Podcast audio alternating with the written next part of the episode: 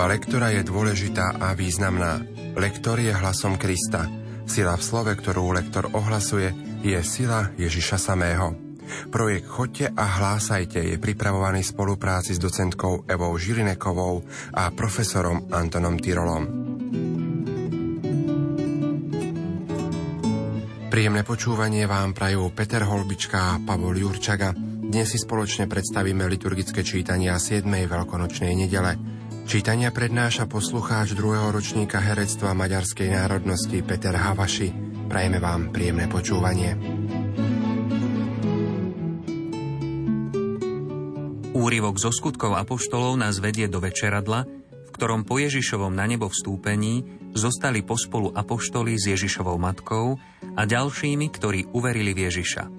Toto modliace sa a meditujúce spoločenstvo zostáva pre všetky časy ideálnym obrazom modliacej sa cirkvy a ideálnou činnosťou aj nás, dnešných kresťanov, v čase očakávania príchodu Ducha Svetého. Čítanie zo skutkov apoštolov Keď bol Ježiš vzatý do neba, apoštoli sa vrátili do Jeruzalema z hory, ktorá sa volá Olivová a je blízko Jeruzalema vzdialená toľko, koľko je dovolené prejsť v sobotu. Keď ta prišli, vystúpili do hornej siene, kde sa zdržiavali Peter a Ján, Jakub a Ondrej, Filip a Tomáš, Bartolomej a Matúš, Jakub Alfejov, Šimon Horlivec a Júda Jakubov. Títo všetci jednomyselne zotrvávali na modlitbách spolu so ženami, s Ježišovou matkou Máriou a s jeho bratmi. Počuli sme Božie slovo. Slovo má docentka Eva Žilineková. Toto čítanie zaznamenáva obraz modliacej sa cirkvy.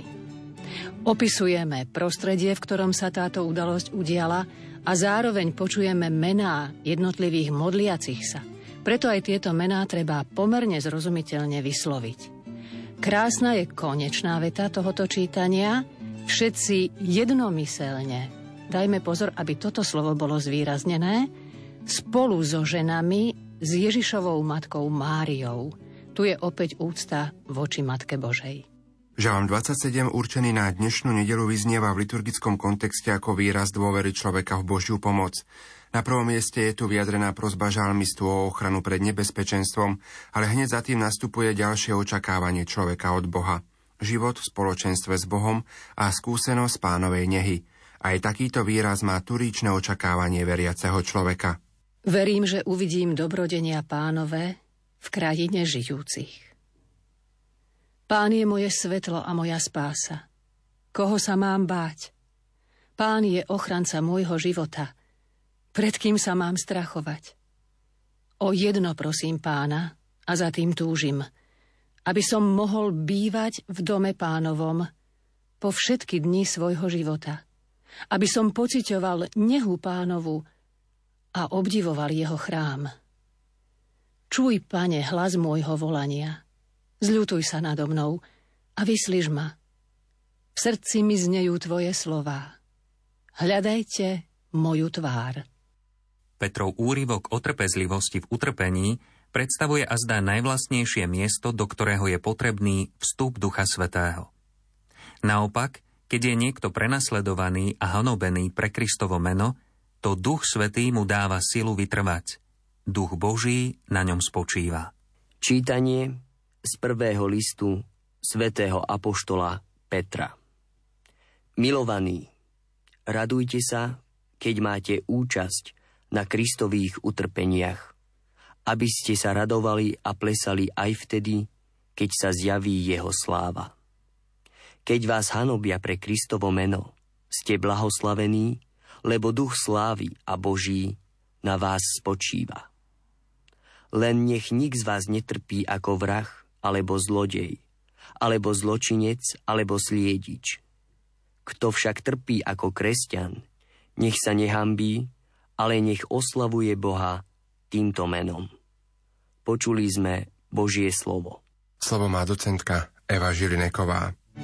Myslím, že keď počujeme úryvok z tohoto prvého listu svätého Apoštola Petra, všetkým nám stúpa pocit seba istoty.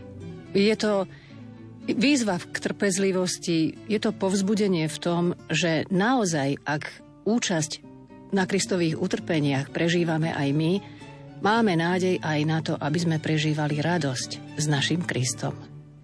Je však veľmi dôležité uvedomiť si, aby sa nám naozaj nestalo, že budeme trpieť z iných dôvodov ako pre Kristovo meno. Tu si uvedomme ešte z hľadiska toho, ako je toto čítanie napísané, aj na konci v poslednej vete uvedené. Kto však trpí ako kresťan, nech oslavuje Boha týmto menom, čiže menom kresťan. Z hľadiska výslovnosti je potrebné zrozumiteľne povedať slovo hanobia. Je niečo úplne iné, keby sme povedali honobia. Takže pozor aj na tú dôslednú výslovnosť. Ježišova veľkňanská modlitba prináša v prvých veršoch myšlienky Ježiša o sebe a o poslaní, ktoré mal na tomto svete a teraz konštatuje, že ich splnil a oslávil Otca na zemi a potom spontánne prechádza k modlitbe za apoštolov. Ich najvýstižnejšia charakteristika je vyjadrená slovami Zjavil som tvoje meno a sú tvoji, v nich som oslávený. Aj my sme ešte vo svete, ale hľadáme osobné spojenie s Bohom. Hľadáme Božie meno, čiže Boží život lebo chceme byť Boží. Chceme, aby aj v nás bol Ježiš oslávený. K tomu nám rozhodujúcim spôsobom môže dopomôcť Duch Svetý, ktorého očakávame. Čítanie zo svätého Evanielia podľa Jána. Ježiš pozdvihol oči k nebu a hovoril Oče, nadišla hodina. Osláv svojho syna, aby syn oslávil teba, tak ako si mu dal moc nad každým telom, aby všetko, čo si dal ty jemu, im darovalo väčší život. A väčší život je v tom, aby poznali teba, jediného pravého Boha a toho, ktorého si poslal, Ježiša Krista. Ja som ťa oslávil na zemi, dokončil som dielo, ktoré si mi dal vykonať. A teraz ty, Otče, osláv mňa pri sebe slávou, ktorú som mal u teba skôr, ako bol svet. Zjavil som tvoje meno ľuďom, ktorých si mi dal zo sveta. Tvoji boli a dal si ich mne a oni zachovali tvoje slovo. Teraz poznali, že všetko, čo si mi dal, je od teba, lebo slová, ktoré si ty dal mne, ja som dal im. A oni ich prijali. A naozaj spoznali, že som vyšiel od teba a uverili, že si ma ty poslal. Za nich prosím. Neprosím za svet, ale za tých, ktorých si mi dal, lebo sú tvoji. A všetko, čo je moje, je tvoje. A čo je tvoje, je moje. A v nich som oslávený. Už nie som vo svete, ale oni sú vo svete. A ja idem k tebe. Počuli sme slovo pánovo.